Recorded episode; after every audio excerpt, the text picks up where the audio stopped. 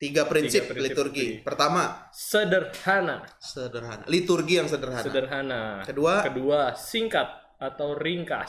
singkat atau ringkas. Nah. Ketiga, Sesedikit orang untuk menjaga jarak sosial. Selamat datang di Katolik Podcast dan video streaming Project Project.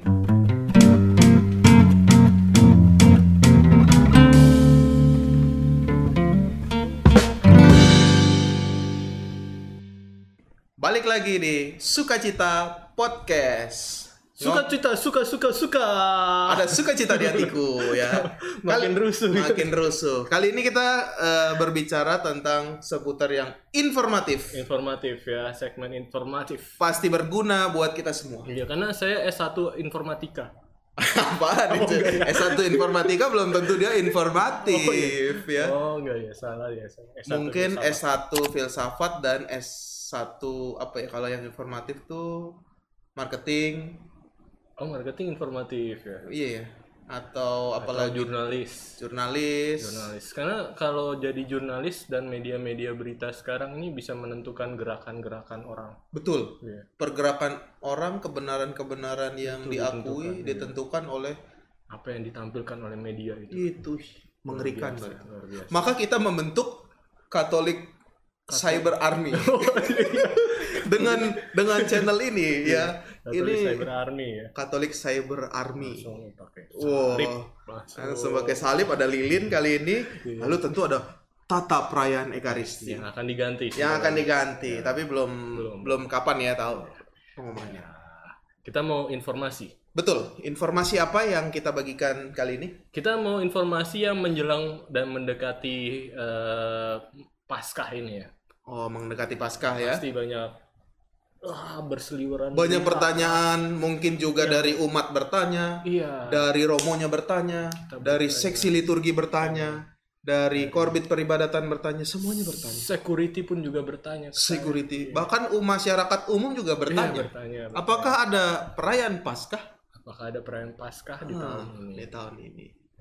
Ternyata, ternyata, ternyata Ternyata ada. ada ya tetap ada. Walaupun pandemi juga tahun lalu tetap ada. Oh, mudik aja tahun ini boleh? Oh iya, tetap ya tidak dilarang. Hanya harus jaga-jaga. Oh iya. Sudah vaksin? Sudah vaksin? Sudah vaksin? Nah, Alhamdulillah, harus vaksin.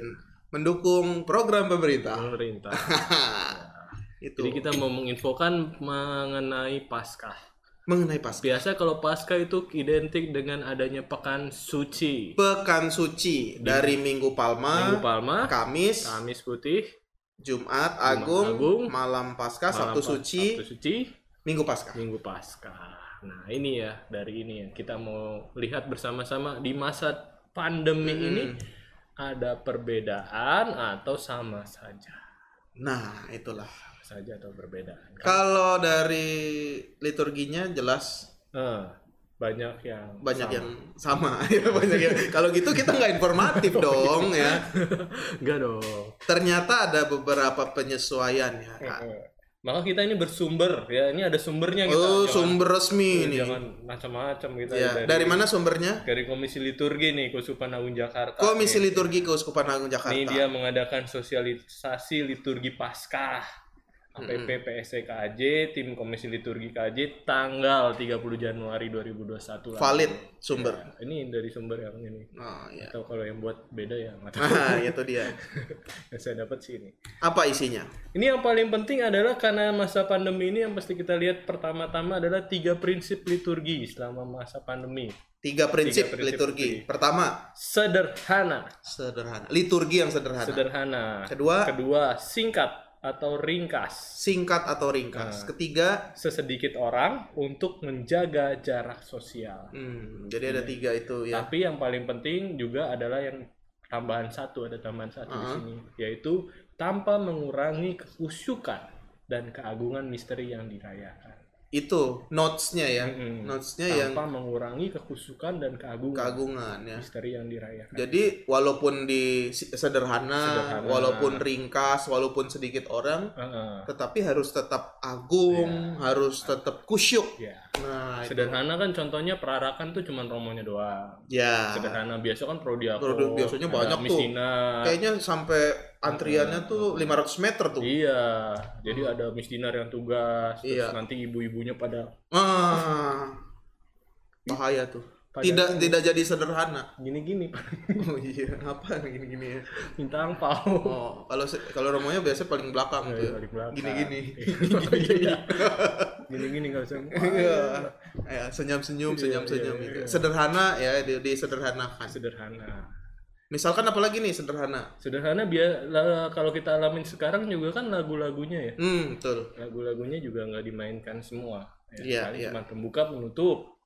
Nah, pasti. Ya, pembuka penutup. Pembuka penutup itu kebahagiaan buat saya ya. Betul, betul. Karena Karena nggak bisa nyanyi. nggak bisa nyanyi. Betul ya. Iya. ya, ternyata di balik ti- ditiadakannya lagu-lagu itu ada yang berbahagia Iya, juga, iya. saudara-saudara. Saya nggak usah ngangkat kemuliaan. Kemuliaan kan nggak bisa. Nggak usah ya, nggak usah. ya itu termasuk sederhana dan singkat atau ringkas. Oh, ini udah Juga dua itu ya, sederhana dan ringkas mempersingkat. ya. Sesedikit orang pastilah ya. Ya, karena kan udah dibatasi jumlah yang masuk ke gereja berapa. Ah. Ini kita ngomong misa offline-nya ya. Misa offline-nya ya. Hmm, sedikit orang masuk ke situ, daftarnya pakai bela rasa, bisa di tracking. Hmm. Minggu lalu ada orang datang Heeh. Dari suatu daerah ya bukan dari Jakarta, lalu Hmm. dia sudah membawa tes rapid antigen. Mm-mm. Mau ikut misa di tempat saya. Pas saya lagi di pos security kan biasa. Oh, saya magang magang iya, jadi betul, betul. satpam, magang jadi satpam. Keliling ya. Ya biasa. Terus dia nanya-nanya dan lain sebagainya, tapi dia merasa dengan ini saya bisa masuk. Ya kan nggak bisa kalau nggak ada tiket ya. Betul, nggak ada ti- seperti dia mau naik pesawat, mau berangkat ke datang ke airport, Oh. Dia bawa tes PCR, Ya. tapi nggak punya tiket. Punya tiket, ya, gitu kan iya. seperti gitu. Iya, terus mintanya ke USA lagi, yang pesawatnya mahal. Ah, Kelas bisnis. kelas bisnis nggak kurang mau. ajar banget, cuma modal PCN. Nggak bisa lah itu ya. Tetap harus punya tiket Iya, harus punya tiket, jadi nggak bisa untuk supaya ada manifestnya terdata. terdata semuanya. Ah, itu Tujuannya itu. Jadi tiga prinsipnya tadi ya. Mm-mm. Kita mau lihat yang beda apa yang sama. Kira-kira Minggu Palma apa yang paling Ming- khas? Minggu Palma tuh yang khas perarakaan. Perarakan. Daun apa perarakaan itu ya? Ah, Yesus ya. Yesus, Yerusalem. Itu bisa nyanyi. Woi, Kalau Yerusalem dia demi bisa nyanyi. konten bisa. Oh iya. Dulu di luar ya di luar gereja umat bawa palma lalu ibadat di luar lalu nanti masuk perarakan ke gereja Ke semuanya dalam gereja. dengan daun palma itu. Palma. Itu khasnya. Itu yang khas ya. Salah satunya itu. Salah satunya Lalu itu nanti dibacakan kisah, kisah sengsara. sengsara Tuhan Yesus ya. Nah, itu kan biasa. Biasa. Kalau masa pandemi ini Kalau masa pandemi ya menurut tadi sumber yang kita dapat itu ya. Minggu Palma di masa pandemi unsur khasnya nih tidak ada perarakan, Mm-mm. tapi daun palmanya tetap diberkati. Oh, oke. Namun dibagikan pada saat umat sudah selesai. Jadi nanti umatnya ngambilnya pas sudah selesai. Sudah selesai. Nah, jadi gitu ya. Baru diambil. Berarti tidak ada perarakan tapi tetap daun palmanya diberkati ya. Diberkati. Ya. Terus juga mengenai mengenang sengsara Tuhan itu eh, ya cuman apa namanya dibacakan. Dibacakan. Dibacakan seperti biasa ya. Pasio dibacakan saja ya. Mm. Nah, ini yang perlu untuk kita ketahui bahwa eh mana lagi? Ini. Mana mana Minggu maknanya Palma ya maknanya. maknanya maknanya mengenai Minggu Palma ini yang jangan sampai kita hilang ya Mm-mm. yaitu mengenangkan peristiwa Yesus memasuki kota Yerusalem sebagai Mesias dan merenungkan kisah sengsara Hmm. makanya ada dua aspek liturginya yaitu aspek mengenai penderitaannya tapi juga kemuliaan kemuliaan ya. kemuliaan ketika diarak masuk, ya kan Masuk. tuh Yerusalem dilambai-lambaikan semua daunnya tapi ketika liturgi sabda ada aspek penderitaan penderitaan kisah sengsara. Nah, dan yang paling penting juga untuk para romo ini ya homili singkat. Milih singkat. Pak padahal lo milihnya dua kali loh. Ya kan? Di luar sama di dalam loh. Iya. tapi harus singkat. Harus singkat oke. Ya. Itu Minggu Palma ya, jadi tidak ada perarakan, lalu pasionya dibacakan, Mm. lalu kemudian daun palmanya nanti diambilnya setelah iya iya iya iya. Yaitu menyederhanakan liturginya ya. Hmm. tapi maknanya tetap Tetap kusyuk tetap agung lah ya tadi kemuliaan dan penderitaan supaya kita nanti jangan hilang dari maknanya itu iya betul harus kita Tuh jangan lupa tetap kemuliaan ada kemuliaannya, tetap ada penderitanya di sana Hmm. jangan lupa. Oke, Lanjut. next next hari Kamis Putih. Kamis putih. Hari apa itu ya?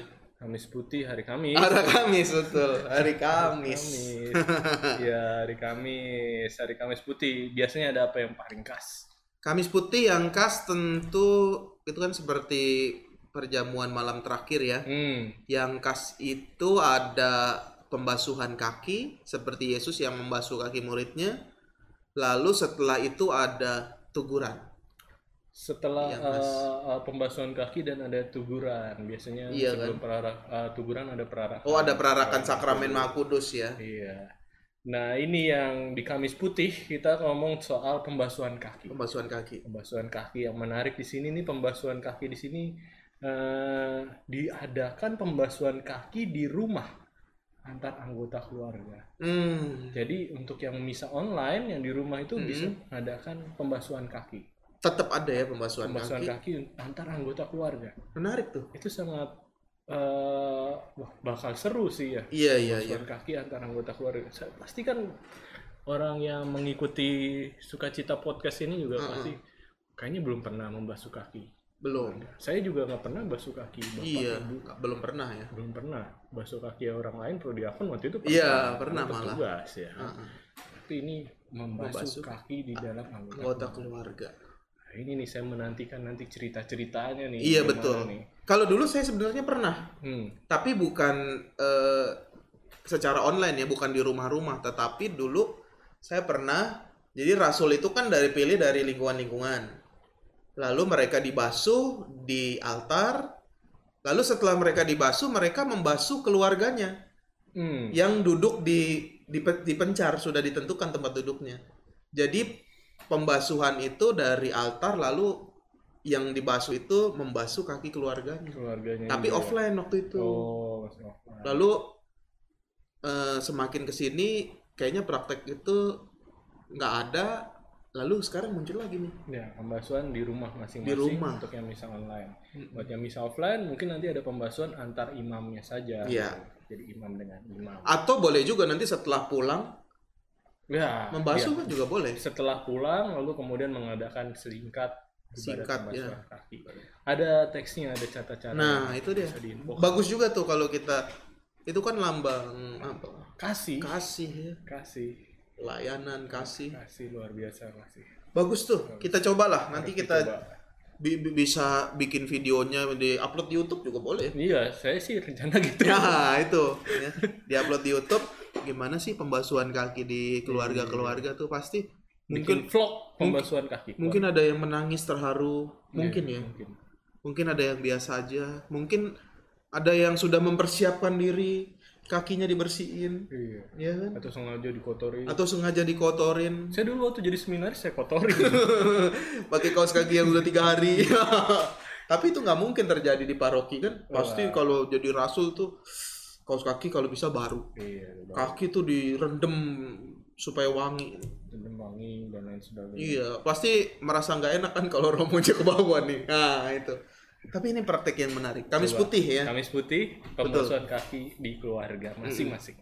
Lalu tadi ngomongin soal ada tuguran dan perarakan ya. Ya, Nih di sini ditegaskan setelah doa sesudah komuni kan nggak ditutup misalnya ya. iya nggak ditutup. Tidak ada perarakan sakramen Maha Kudus dan tuguran dilakukan di rumah. Oh, Jadi ya sudah doa sesudah komuni lalu mungkin romonya akan balik kembali ya. kembali atau menaruh Mentatakan, tetap mentatakan di lalu bisa di mana terus kemudian umatnya selesai. umatnya selesai. Ya bisa jadi Tuguran masing-masing. tuguran di rumah masing-masing. Iya. Nanti ada cara-caranya juga ya. Mm-mm. Tentu ada teksnya pasti ada panduannya. Nah, di sini dikatakan tuguran di tengah keluarga bermakna berjaga bersama Yesus di Bukit Zaitun. Nah, betul. Berjaga-jaga bersama Yesus di Bukit Zaitun atau Taman Getsemani bersama dengan keluarga. bersama dengan Ya kan biasanya paling bapaknya aja yang ikut atau ibunya aja yang ikut, tapi ini diarahkan bersama Hmm, keluarga. bersama dengan keluarga lalu nanti bersama-sama berdoa dengan Yesus yang sedang Nah, wah kayaknya menarik tuh kalau kita semua tuguran di mana-mana sehingga Yesus yang itu juga dijaga di mana-mana tuh. Wah, iya. Wah, nanti kan menyebar tuh. Efeknya wah luar biasa. luar biasa ya ini ya dampak pandemi Dampak pandemi. Ternyata ada ini Iya. refleksinya. persekutuannya makin luas Persekutuannya makin luas.